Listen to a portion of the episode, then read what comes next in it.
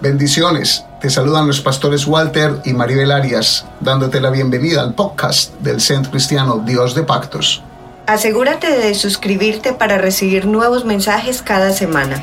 Disfruta el mensaje y abraza lo que hay de Dios para ti. La palabra de hoy es una palabra muy especial. Es una palabra que el Señor me regaló hace unos días atrás, unos mesecitos atrás. Y el pastor Reinaldo la semana pasada estuvo predicando y estuvo pues, eh, digamos, haciendo como que una pequeña introducción a la de hoy, donde él nos estuvo hablando que tenemos luchas espirituales todos los días, ¿sí o no? Tenemos un enemigo en común y es un enemigo que no para. Es 24 horas, 7 días a la semana, 365 días al año. Él no para. Y como ministró la pastora Maribel ahora, en el mundo tendremos aflicciones. Pero aquí la buena noticia es que Jesús venció. ¿Cierto? Jesús venció y esa noticia fue la que Jesús nos dejó. Pero entonces yo me pregunto, nosotros creemos en esa palabra, creemos que Jesús venció y aún así hay muchas cosas que nos vencen a nosotros.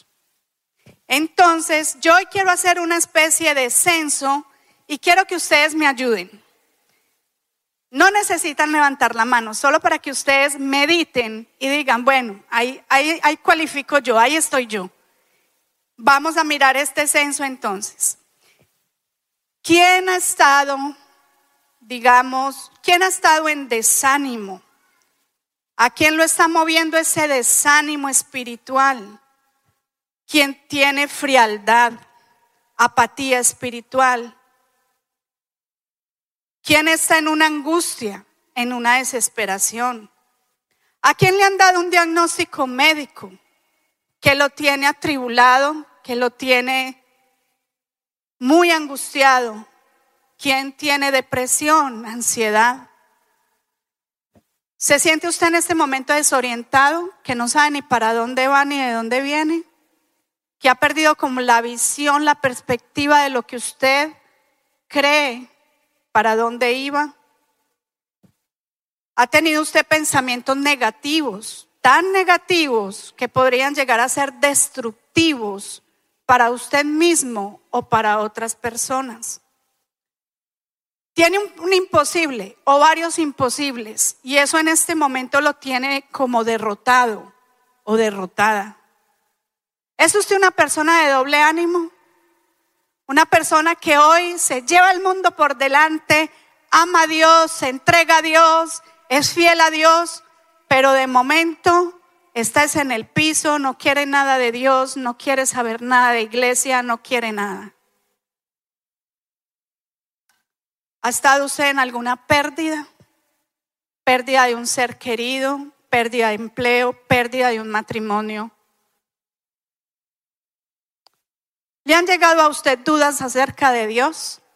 Las situaciones que de pronto tiene, lo tienen tan abrumado que le pueden llegar pensamientos de dudar si realmente Dios existe o si Dios está con usted o no está con usted. Confusión en la doctrina, ¿será que esto sí es verdad? ¿Se siente de pronto usted estancado? O en un revés espiritual, o sea, algo que no lo deja avanzar y que usted en lugar de avanzar antes siente que va hacia atrás. Y podría seguir la lista interminable de cosas y situaciones en las que muchos nos podríamos encontrar en esta mañana. Pero ahora sí le voy a pedir un favor. Levante la mano la persona que se identifica al menos con una de las cosas que leí. Al menos, bendito sea Dios, esta predicación es para usted. Pero ¿saben lo mejor? Que esta predicación es para mí. Me la he gozado, la he llorado de todo. Bendito sea el Señor, porque sé que muchos nos podemos sentir en estas situaciones y en otras que tal vez me faltó en la lista. Y le voy a decir una cosa, ¿de dónde viene esta palabra del día de hoy? ¿Qué se llama Así peleo mis batallas. ¿Cómo se llama? No, pero no las peleé así porque vea, ya está mejor dicho. ¿Cómo se llama? Resulta que hace por ahí unos más o menos dos meses atrás, calculo yo porque no, no, curioso que no anoté la fecha, pero estábamos aquí en la alabanza un domingo y estábamos cantando una canción muy particular y de pronto empiezo a recibir la palabra del Señor, una palabra que no tuve la oportunidad de darla en ese momento, pero me fui y la escribí como siempre suelo hacer. Y se las voy a decir directamente la tomé en mis notas y dice, escuchen por favor, palabra del Señor que la recibí ese domingo, me decía, me duele mi pueblo, los veo como gaticos asustados cuando tienen al león de Judá con ellos. Están así porque aún no se han apropiado, no entienden la autoridad espiritual que les he delegado les he entregado mi autoridad, no la han tomado. Así hice yo. Uy, Señor. Y el Señor me llevaba con esta palabra, me fui, anoté, pero desde mi puesto donde yo estaba escribiendo temblorosa, me ponía a mirar la iglesia. Y muchos eran cantando, así peleo mis batallas, así peleo otros ni abrían la boca. Tal vez usted sea una persona que, digámoslo, está excluido de esto porque usted de pronto sí estaba peleando sus batallas como era, pero el 80% de la iglesia estaba en una actitud que la batalla no la estaba peleando. La batalla se la estaban ganando. Y hoy de pronto a muchos nos estén ganando esa batalla. Pero para eso trajo el Señor esta palabra para explicarnos cómo estamos de pronto en una situación, ahora en una posición como gaticos asustados, que es el primer punto, pero cómo vamos a salir de ello. ¿Alguien quiere salir de ello? ¿Alguien sabe eh, eh, entender y saber cómo tomar esa autoridad y saber pelear las batallas? Amén. Entonces vamos al primer punto, que dice, como gaticos asustados que es la condición como muchos podemos encontrarnos. Resulta acontece, familia, que existen dos reinos espirituales. Existe el reino espiritual de Dios y existe el reino espiritual de las tinieblas, de Satanás. Ambos pelean por usted y por mí. El reino de Dios está batallando para librarnos de las acechanzas del enemigo. Pero el reino de Satanás está batallando para que usted siga, para que usted y yo sigamos enredados en las redes de, del enemigo. Para él tener el control de nosotros. Y usted dirá, pero si yo soy cristiano, sí. Pero eso se llama opresión espiritual. No nos puede poseer si soy cristiano, realmente cristiano pero sí hay una opresión espiritual sobre nuestra vida. Ambos reinos, el de Dios y el de las tinieblas, tienen una influencia sobre mi vida. Pero, ¿cuál de los dos reinos va a influenciar mi vida? Depende de quién. Diga de mí. ¿De quién depende? Va a influenciar mi vida el reino de Dios tanto como yo se lo permita. O va a influenciar mi vida el reino de las tinieblas tanto como yo se lo permita. ¿Por qué como yo se lo permita? Porque cuando usted y yo hemos recibido al Señor Jesús, Él nos ha dado un maravilloso regalo que se llama Espíritu Santo. El Espíritu de Dios mora en mí. Y el Espíritu de Dios, ese es su trabajo, me recordando todas las cosas, me inquietando de las cosas, pero soy yo la que tomo la decisión de lo que hago, de lo que siento o de mis actitudes. Entonces, soy yo la que le permito al reino de Dios influenciarme o le permito al reino de Dios, al reino de las tinieblas influenciarme. Soy yo la que tengo que decidir a quién le voy a creer y a quién voy a obedecer. Es así de sencillo. Y estamos en esa lucha diaria, pero no es difícil ganarla. Es saber tomar la autoridad de Cristo Jesús para vencer esta opresión espiritual. Mire, una opresión espiritual familia. Llega el momento y, usted podrá decir si se siente identificado o no, pero una opresión espiritual llega el momento de manipular tanto nuestra mente que llega un espíritu de temor y nos tiene como gaticos asustados por allá en un rincón, temblorosos por todo. No sabemos ni para dónde eh, coger. Nos enmudece tal que no es capaz usted de ni leer la palabra. Nos entenebrece el entendimiento que si acaso lee no entiende. Nos coloca un tapón eh, un tapón espiritual en nuestros oídos, que, por más predicaciones que escuchemos, nada nos hace clic en nuestra mente para salir de ciertas condiciones. Nos pone un, nos tapa eh, la boca para que no oremos, para que no hablemos con nadie.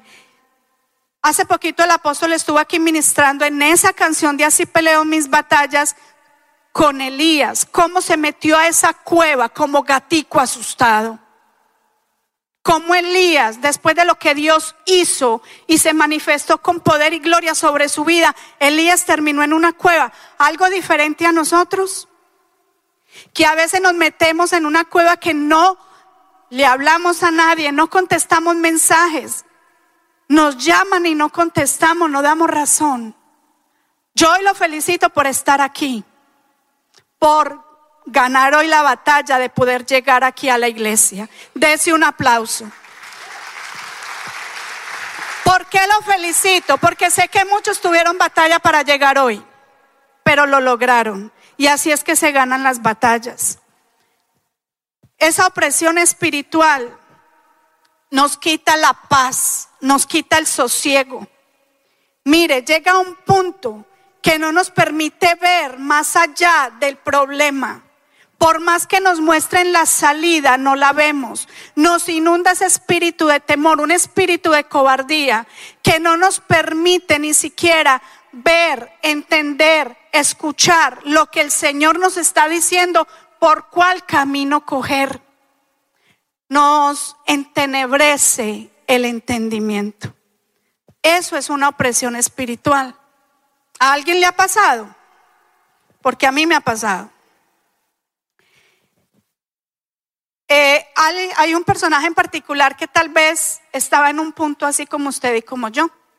Estaba en un punto tal vez de depresión, de decaimiento, de, desánimo. Y, estamos hablando de Timoteo. Timoteo era el discípulo del apóstol Pablo. Y Pablo en la, en la segunda carta a Timoteo del 1, capítulo 1, versículos 6 al 7, le escribió a Timoteo. Por eso te aconsejo que avives el fuego del don de Dios que está en ti por la imposición de mis manos. Porque no nos ha dado Dios qué? No de poder, de amor y de dominio propio. Pablo le decía a Timoteo, no, no, no, no, aviva el don de Dios que hay en ti, ese fuego de Dios que hay en ti, porque no te ha dado Dios espíritu de cobardía, para que estés como gatico asustado, sino de poder, de amor y de dominio propio. El poder de Dios, el poder de Dios manifestado en nuestras vidas. ¿Cuántos pueden decir que Dios con su poder se ha manifestado en sus vidas? Lo podemos recordar, ¿cierto? Pero en los momentos que el enemigo manipula nuestra mente de tal manera no recordamos cuando el poder de Dios nos ha librado. No recordamos cuando el poder de Dios se ha manifestado. Por eso, Él nos coloca en esa posición de gaticos asustados. Porque no sabemos, mire, el Señor nos puede mostrar el camino, el Señor nos puede hablar, el Señor nos puede dar indicaciones y no las vamos a escuchar, no las vamos a ver, porque estamos tan, tan entenebrecidos en el entendimiento, tan manipulada la mente por el enemigo que no alcanzamos a discernir la voz del Señor cuando nos está diciendo qué camino coger.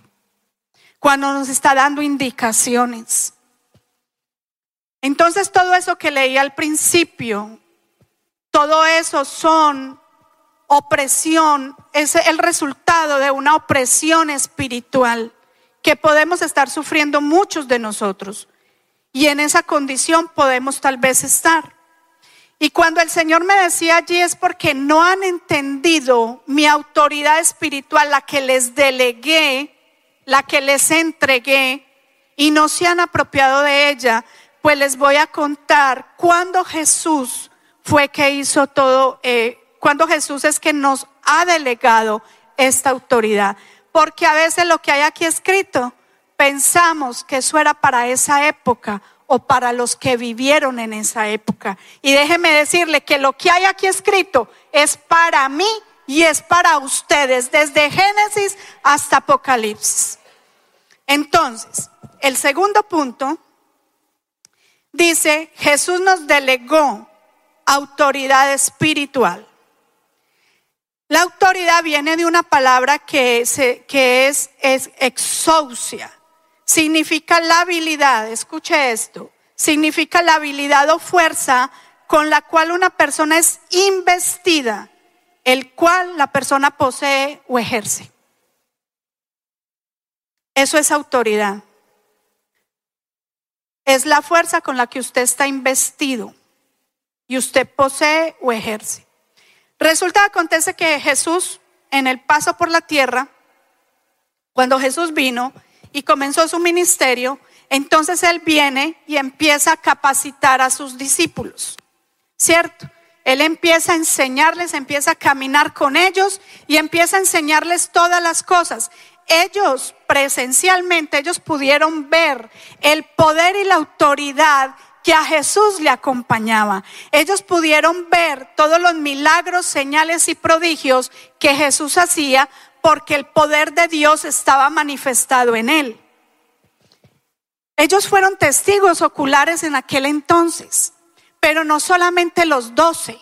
La Biblia habla de muchos más discípulos. Incluso hay una parte que habla de los setenta y está en Lucas. Entonces vamos a Lucas 10, 17 al 19. Los discípulos estuvieron con él y fueron eh, eh, testigos oculares de todos los milagros cuando Jesús sanaba enfermos, cuando Jesús levantó a Lázaro de la tumba, cuando Jesús libertaba a los endemoniados, cuando Jesús predicaba, cuando Jesús multiplicaba los panes y los peces. Ellos fueron testigos de todo eso. Y entonces en Lucas dice que Jesús envió a los 70 de dos en dos, ¿cierto? Y en Lucas 10, del 17 al 19 dice, volvieron los 70 con gozo diciendo, Señor, aún los demonios se nos sujetan en tu nombre. Y les dijo, yo veía a Satanás caer del cielo como un rayo. Leemos el 19 juntos. He aquí, os doy potestad de hollar serpientes y escorpiones y sobre toda fuerza del enemigo y nada os dañará. Ahí Jesús, estando vivo con sus discípulos, les entregó una autoridad, les delegó una autoridad. Gracias. Les delegó una autoridad. Ahí Jesús les dijo, os doy potestad, os doy autoridad. Haga así, mire esa imagen. Mire, si no recibimos el Evangelio como niños, Usted podrá decir, es muy infantil, créame que eso es lo que me ha ayudado a mí a entender y creer que tengo autoridad de Cristo. Y que con la autoridad de Cristo he vencido lo que he tenido que vencer. Y por eso vengo aquí a hablárselos. Porque Cristo Jesús me ha regalado una autoridad donde he vencido innumerables cosas. Y por eso es que hoy vengo. Y diga, tengo autoridad. Esa autoridad es mía. La autoridad que Jesús entregó no fue solo para esos 70. ¿Quién es discípulo de Jesús? ¿Quién es discípulo de Jesús? Nosotros somos discípulos de Jesús porque nosotros somos seguidores del Evangelio y le voy a contar algo enseguida. Entonces dice, aquí os doy autoridad de hollar hollar es hacer este, es como aplastar, como... Entonces, de hollar serpientes, escorpiones y todo mal del enemigo y no me podrá tocar. Recuerden que Jesús vino a deshacer las obras del diablo y esa autoridad es la que Él me ha delegado para deshacer las obras del diablo sobre mi vida. Esa es la autoridad. Luego, entonces estábamos en la historia que Jesús le estaba enseñando esto a sus discípulos. Luego Jesús muere, va a la cruz por usted y por mí, va a la cruz y luego cuando resucita el tercer día, cuenta la palabra de Dios en Marcos 16 que se le apareció a los discípulos, a los once que habían. Y allí, cuando uno lee Marcos 16, pues encuentra allí la historia y resulta que Jesús se les aparece. Allí pasa pues toda una, que unos se, se asombran y Tomás tenía que meter el dedito en el hueco de Jesús para ver si era Jesús. Pero Jesús pasa algo muy bonito. Jesús allí los comisiona a predicar, a llevar el Evangelio. ¿Cierto? Y en el versículo 17 de Marcos 16, vamos a leer hasta el 18, dice, y estas señales seguirán, lo leemos juntos, y estas señales seguirán a los que creen en mi nombre echarán fuera demonios, hablarán nuevas lenguas, tomarán en las manos serpientes y si bebieran cosa mortífera no les hará daño. Sobre los enfermos pondrán sus manos y sanarán. Mire, yo que usted cuando oigo esto digo, wow. ¿Sabe por qué? Porque es que esta promesa es para mí. Y le voy a decir por qué. Él le habló a esos once discípulos que habían allí. Cuando usted lee el, versículo 20 y sigue leyendo y en el 20 dice que ellos salieron a predicar, Jesús les le acompañaba y esta promesa la cumplía. ¿De cuál? ¿Cuál promesa? Que las señales le seguirían. ¿Usted cree en Jesús? ¿Cree en el poder de Jesús? Pues estas señales le seguirán si usted toma la autoridad y el poder que Él le delegó a usted. En el nombre de Jesús, estas señales le seguirán. Eso es lo que dice la palabra, no se lo estoy inventando yo, lo dice la palabra de Dios. En Lucas 24, 29, que es un paralelo a este texto de Marcos, donde habla pues de que Jesús se les apareció, los comisiona a predicar, pero les dice, no se muevan de aquí, quédense aquí hasta que sean investidos del poder de lo alto. Hasta que la promesa del Padre sea sobre ustedes. ¿Cuál promesa? La promesa del Espíritu Santo de Dios. Allí fue que sucede el Pentecostés. Y entonces estos hombres fueron llenos de el Espíritu Santo, fueron llenos del poder de Dios. ¿Y qué dice entonces Marcos 20? Que ellos salieron a predicar y que esas señales les acompañaban. Estos discípulos comenzaron a colocar en práctica no solo las enseñanzas de Jesús, sino el poder y la autoridad que Jesús les delegó. Si no fuera por eso, usted y yo no conoceríamos el Evangelio. Resulta que allí tenemos como discípulo a un Pedro. ¿Y quién era Pedro? Un hombre impulsivo, un hombre de doble ánimo. ¿Y qué dice la palabra de Dios? Fue lleno del poder de Dios, lleno del Espíritu Santo, de tal manera que Pedro predicaba y la gente se convertía. Hasta tres mil personas se convertían. Cuenta la palabra de Dios que Pedro pasaba y aún su sombra sanaba. Cómo era el poder y la autoridad de Pedro, que en el templo La Hermosa, cuando llevaban a ese cojo allí a pedir limosna, con autoridad, él no dijo, vamos a ver si Dios lo hace, no, la voluntad de Dios hay que tenerla en cuenta, pero Pedro tomó la autoridad de Cristo y le dijo a este cojo, no tengo plata ni oro, pero de lo que tengo te doy. En el nombre de Jesús, levántate y anda. ¿Y qué pasó? El hombre se levantó y camino. ¿A qué voy con esto, familia? Que nosotros necesitamos entender el poder y la autoridad que Jesús nos ha delegado. Eso no fue para esos discípulos solamente, fue para nosotros. Usted recibió al Señor Jesús en su corazón. Usted tiene al Espíritu Santo dentro de usted. Usted necesita, como decía Pablo a Timoteo, avivar ese don, avivar ese regalo del cielo, avivar el fuego del Espíritu Santo que hay en usted para que tome la autoridad delegada por Jesús y la ponga en acción. No podemos permitir más que Satanás nos aplaste. Que la opresión del enemigo nos siga aplastando y aplastando una vez más. ¿Conocemos la palabra de Dios? Sí. Oh, sí, yo conozco que en Cristo todo lo puede que me fortalece. Y no se lo estoy diciendo con burla, se lo estoy diciendo para que mire que nosotros conocemos las promesas de Dios, pero no las activamos en nuestra vida.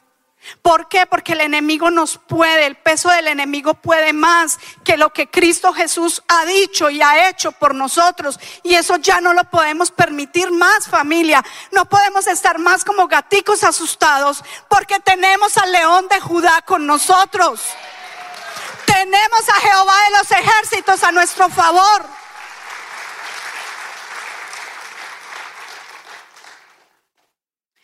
Estos hombres fueron investidos de poder. Y les hablé de Pedro. Y usted dirá, ah, sí, claro, pero es que Pedro, Pedro anduvo con Jesús. ¿Y qué hay de Pablo?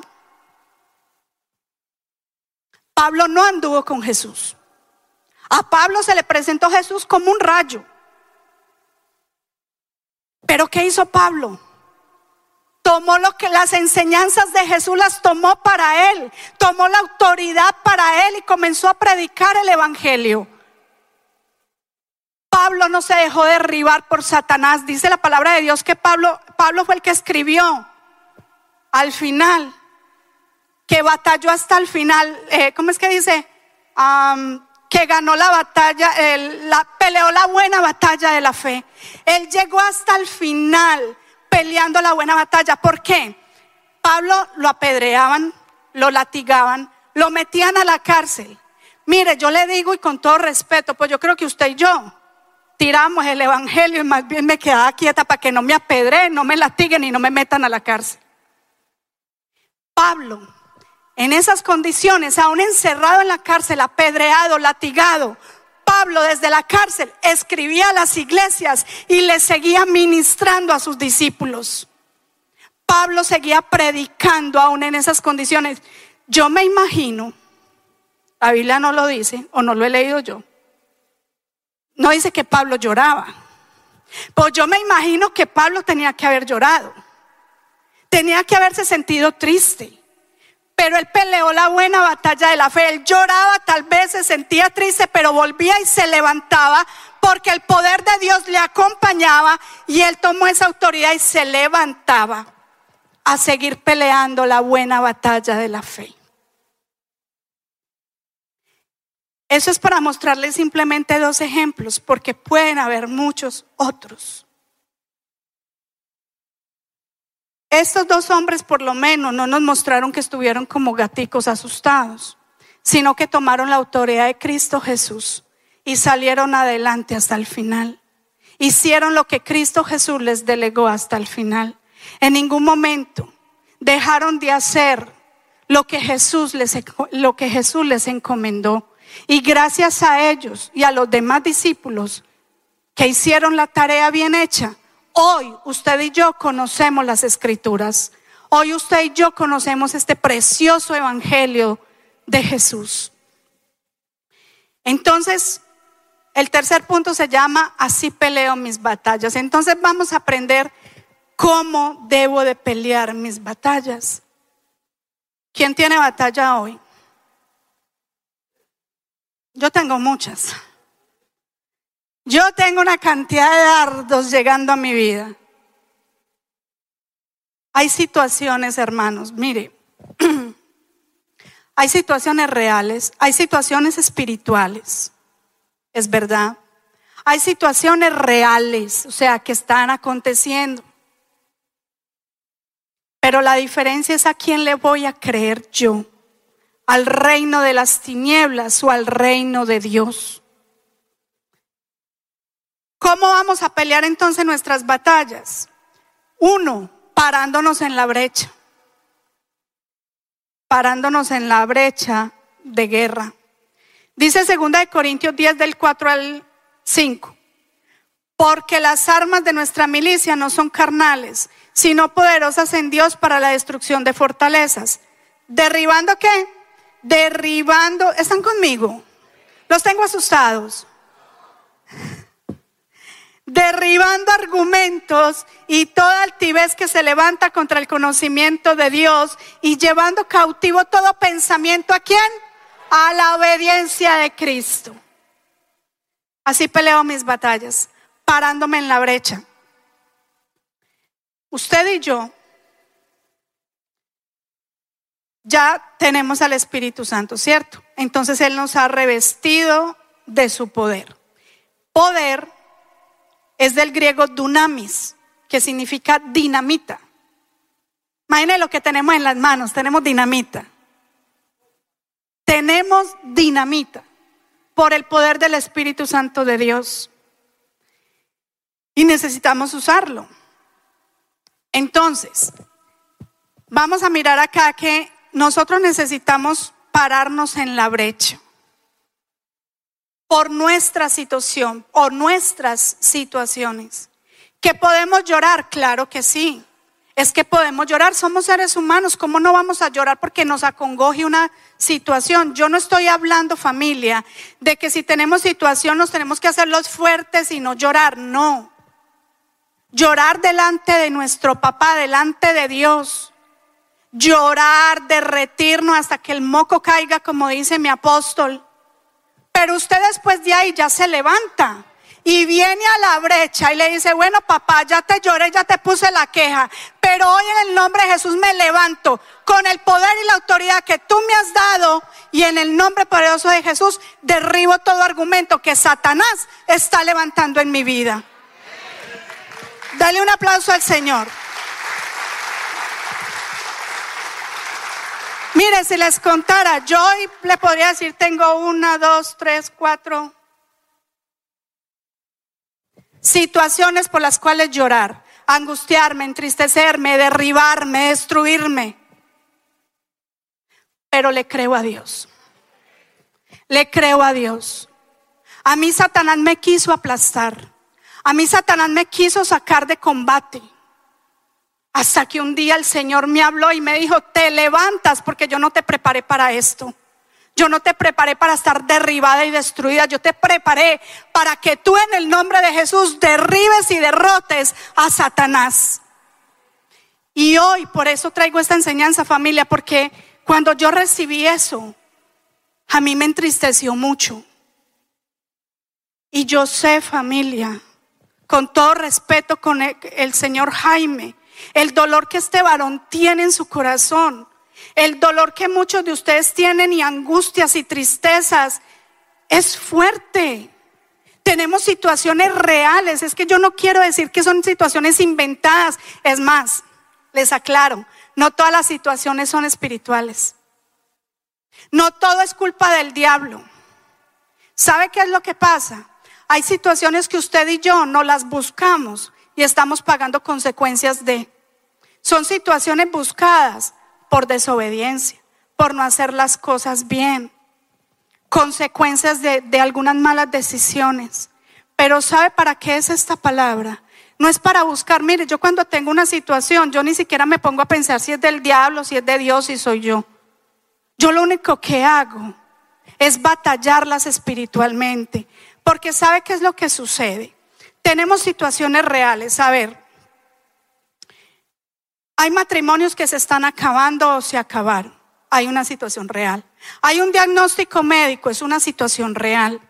Tenemos hijos rebeldes, hay una situación real. Se acabó el trabajo, es una situación real. Se nos fue una persona, es una situación real. Pero ¿qué es lo que pasa? Que el enemigo viene y coge esta situación real y comienza a manipular mi mente hasta que me logra entenebrecer y me logra hacer que yo pierda de visión lo que Jesús escribió para mí y el poder y la autoridad que Cristo Jesús me regaló. Y entonces lo que hace es que me va achiquitando, achiquitando, achiquitando hasta que quedo más chiquita de lo que soy. Hasta que me va derribando. La situación es real, sí, mi hermano, pero usted se para. Usted en el nombre de Jesús llora esa situación real, pero usted se para en el nombre poderoso de Jesús y batalla a favor de su mente. ¿Cómo? Pues a ver, su matrimonio se está acabando o se acabó. Padre, en este momento tengo una realidad y mi matrimonio está, está en estas, estas condiciones. Pero hoy en el nombre poderoso de Jesús, yo declaro sobre mi matrimonio bandera de victoria. Yo hoy declaro que hay unidad, que hay pasión, que hay amor, que hay entrega genuina en el nombre poderoso de Jesús. Porque tu palabra dice que lo que unió Dios no lo separa el hombre. Tu hijo está rebelde. Bueno, Señor, mi hijo está rebelde. Es una realidad. No quiere escuchar, no quiere obedecer. Pero hoy en el nombre de Jesús yo declaro sobre mi hijo que tu espíritu lo toca y que tu espíritu lo guía por sendas de justicia. El banco está en rojo. Sí, Señor, es una realidad. El banco está en rojo. Pero Padre, tu palabra dice que tú eres el dueño del oro y de la plata. Y hoy en el nombre de Jesús clamo a Jehová Jireh, el que provee. Tú tienes que aprender a batallar. No, mi banco está en rojo. Ay, sí, Señor, es que no tengo ni un centavo, no tengo ni gasolina. Es verdad, sí. Pero no por eso se queda ahí tirado en el piso derrotado, sino que levántese a hacer guerra espiritual. Tiene un diagnóstico médico. Muchos tenemos diagnósticos médicos. Unos más graves que otros. Pero tenemos al Señor Jesús de nuestro lado, al que fue a la cruz del Calvario por ti y por mí, al que nos regala ese refrigerio de sanidad. No sé si el diagnóstico cambia o no, pero lo que va a cambiar es tu mente. Lo que va a cambiar es tu mente. Porque tú le vas a decir, Señor, hay un diagnóstico médico, pero hoy en el nombre de Jesús yo me apropio de las promesas, Señor, que dice tu palabra. Y hoy en el nombre de Jesús yo declaro sanidad sobre mi vida. Si es tu voluntad sanarme, y si no me sanas, pues Señor, que fortalezcas mi espíritu de manera que el día que yo parta, parta contigo. Mire, poder entender la autoridad que, nos, que nosotros tenemos es muy grande. Yo no sé, no le puedo prometer, yo no le puedo prometer que cuando usted se levante a pelear la batalla como debe de ser, no le puedo prometer que sus situaciones cambiarán, porque eso le compete a Dios. Muchas pueden cambiar, otras tal vez no cambian, pero lo único que yo sí le prometo a ciencia cierta es que cuando usted se para en la brecha y empieza a guerrear correctamente, empieza a declarar la palabra de Dios sobre su vida, sobre sus situaciones, lo que puede suceder es que ese gatico asustado se levanta como un león, derribando las fieras de los dardos de Satanás. Usted se levanta con la convicción. Usted se levanta con la convicción de que Jesús está con usted. Usted se levanta con gozo, un gozo que había perdido. Usted se levanta con paz, con una paz que usted había perdido. Usted se levanta con sosiego. Pero ¿sabe qué es lo mejor que pasa? Que usted comienza a ser sensible a la voz de Dios y empieza a escuchar la dirección de Dios. Empieza, ahí sí empieza a ver las soluciones. Ahí sí empieza a escuchar qué es lo que Dios le está mostrando. Porque cuando no sabemos pelear, es una venda que no nos deja escuchar instrucción. La segunda forma de pelear las batallas, estando en la brecha, sin abandonar la brecha, estando en la brecha de batalla, es confiar en Jesús, nuestro pastor. Porque esto no se trata de un poder suyo. Esto es el poder del Espíritu Santo y la autoridad que Jesús le ha delegado para usted que ejercerla y ponerla a trabajar. Entonces esto no es de mí, esto es de Dios. Entonces, confiando en Jesús nuestro pastor, el Salmo 23, 4 dice, aunque ande en valle de sombra de muerte, no temeré mal alguno, porque tú estás tu vara y tu callado me infundirán aliento. Primero que todo dice que Él va a estar con nosotros, ¿sí o no? Aunque, aunque ande en valle de sombra, valle de sombra de muerte, muchos podemos estar en esa situación.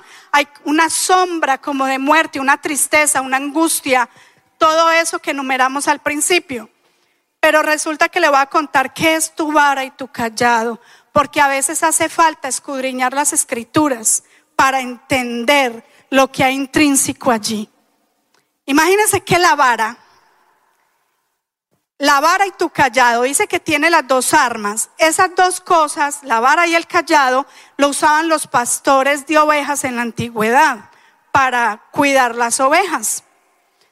La vara era un garrote de madera que arriba tenía como una bola llena de, de pinchos, llena de chuzos. Y con esa arma el pastor las defendía de las fieras. Y el callado era una herramienta que era un palo como con un con una mm, curvatura que con eso cogían las ovejas alrededor del cuello y las llevaban y las guiaban cuando alguna se quería descarriar, el pastor con esa vara la traía y la guía. Mire que aquí le estoy hablando de dos cosas. Que si yo me paro en la brecha de batalla y confío en Jesús, mi pastor, no importa la condición que yo esté, no importa lo que esté sucediendo tan grande en mi vida, que Dios no pueda hacer. Su vara, su protección y el callado, su guía, su protección y su guía me infundirán aliento, me infundirán vida. Mira esa promesa tan bonita. Y eso es lo que nos va a dar paz. Esa vara con la que Él nos va a defender y nos está defendiendo el enemigo. Y ese callado que es la guía, eso nos va a infundir paz para estar en la brecha de batalla, peleando por cada una de nuestras batallas. El Señor nos ha dado ese poder a través del Espíritu Santo de Dios y de la autoridad delegada por Jesús para que nosotros peleemos toda obra de maldad del enemigo sobre nuestra vida, para que no nos dejemos manipular la mente y perdamos el rostro de Jesús en nuestra vida, para que no perdamos de vista lo que Dios ha dicho y ha hecho sobre nosotros. Le voy a decir algo. El tamaño de tu enemigo se basa en el tamaño de la confianza que tú tengas en el nombre de Jesús para vencer. Cuanto mayor y poderosa sea tu confianza, menor es tu enemigo. Así familia que yo le voy a invitar a que pelee sus batallas. Y le voy a dejar con un texto para que usted lo medite. Segunda de Corintios 4 del 7 al 9. Y mientras eso le voy a, para concluir, le voy a decir algo. Tome toda la autoridad. ¿Cómo es la autoridad? Tome la autoridad. La autoridad que Cristo Jesús le delegó. Y en el nombre poderoso de Jesús, usted va se va a levantar y va a pelear la buena batalla de la fe. Usted va a pelear sus batallas porque usted tiene una, aparte de tener el Espíritu Santo, de tener la autoridad delegada, el permiso, el privilegio de usar el poder de Dios sobre su vida, usted tiene una espada en su boca. Y lo que el enemigo está tratando de hacer y manipular en su mente, usted lo puede derribar en el nombre de Jesús con las escrituras. Con las escrituras. Y contra eso, ¿quién va a poder? Dígame contra eso, ¿quién va a poder? ¿El reino de las tinieblas o el reino de Dios? ¿Qué quiere elegir? ¿Quiere que le influya? ¿Quiere que su vida sea influenciada por el reino de las tinieblas o quiere que sea influenciada por el reino de Dios? Pues yo le voy a poner que se ponga en pie. Me colocan por favor segunda de Corintios 4 del 7 al 9. Lo leemos juntos, pero una, dos y tres. Pero tenemos este tesoro en vasos de barro para que la excelencia del poder sea de Dios y no de nosotros. Que estamos atribulados en todo, mas no angustiados, en apuros, mas no desesperados, perseguidos, mas no desamparados, derribados, pero no destruidos. Porque la excelencia en este cuerpo de barro, somos hechos de barro. El poder del Espíritu Santo está en nosotros, que es el poder de Dios para derribar cualquier argumento que Satanás quiere traer a tu mente para destruirte. ¿Quién tiene la autoridad de Cristo? ¿Quién tiene la autoridad de Cristo? Con esa autoridad usted va a pelear sus batallas. Yo no las conozco, pero usted las conoce. Pues yo le invito a que se pare. Los chicos van a traer una alabanza. Y en medio de esa alabanza, no es tanto para que usted repita la letra, es para que usted use el nombre de Jesús y en el poder que me ha delegado para usar ese esa autoridad comience a derribar los argumentos que tiene usted en su cabeza.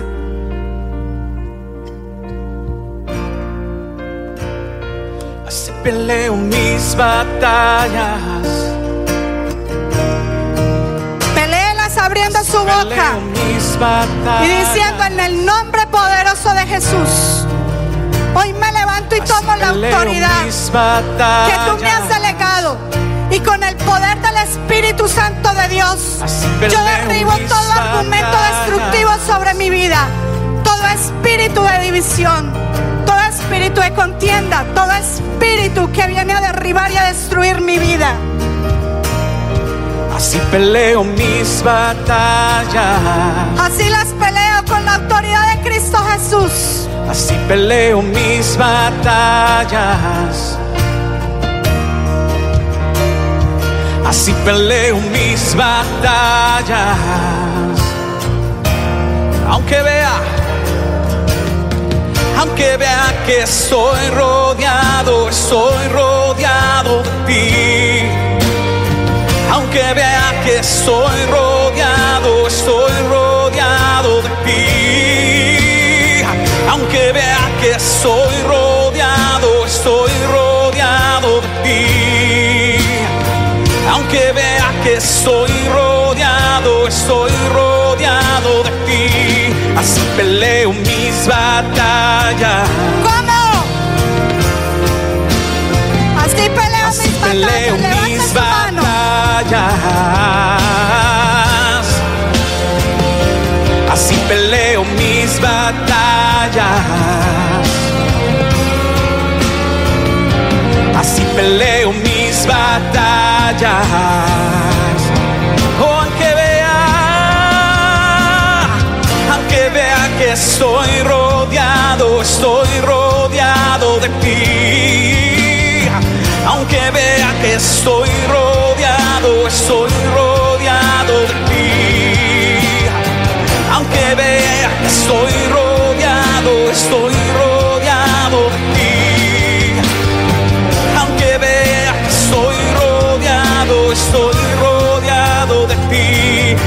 Peleo mis batallas. Así peleo mis Así batallas. peleo mis batallas. Así peleo mis batallas. Así peleo mis batallas. Vamos a ver si la iglesia aprendió a pelear sus batallas. Comience a abrir Aunque su Tomo la autoridad de Cristo y con el poder y la autoridad que me has delegado, en el nombre de Jesús te doy una orden, Satanás. Sueltas mi matrimonio en el nombre de Jesús. En el nombre de Jesús sueltas a mis hijos. Y yo declaro sobre mis hijos, aunque no los vean dar como tú quisieras, hoy andan por sendas de justicia. Hoy en el nombre poderoso de Jesús, aunque la economía está mala, hoy en el nombre de Jesús yo declaro que tú eres el dueño del oro y de la plata y que mis finanzas crecerán y subirán. Hoy en el nombre de Jesús, sobre este diagnóstico médico, yo levanto mis manos y digo, tú eres mi sanador, eres mi protector. ¿Quién puede contra ti? Si tú estás conmigo, ¿quién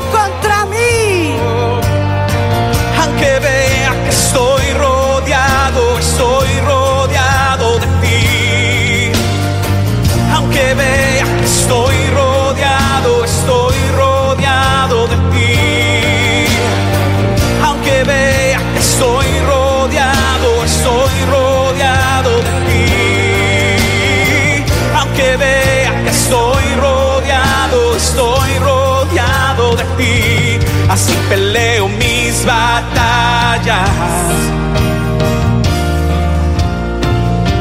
Gracias Peleo Señor, mis porque vamos a seguir peleando las batallas. batallas contigo, porque no estamos solos. Tu vara y tu callado me infundirán aliento. Dele un aplauso al Señor. Así peleo mis batallas. Así peleo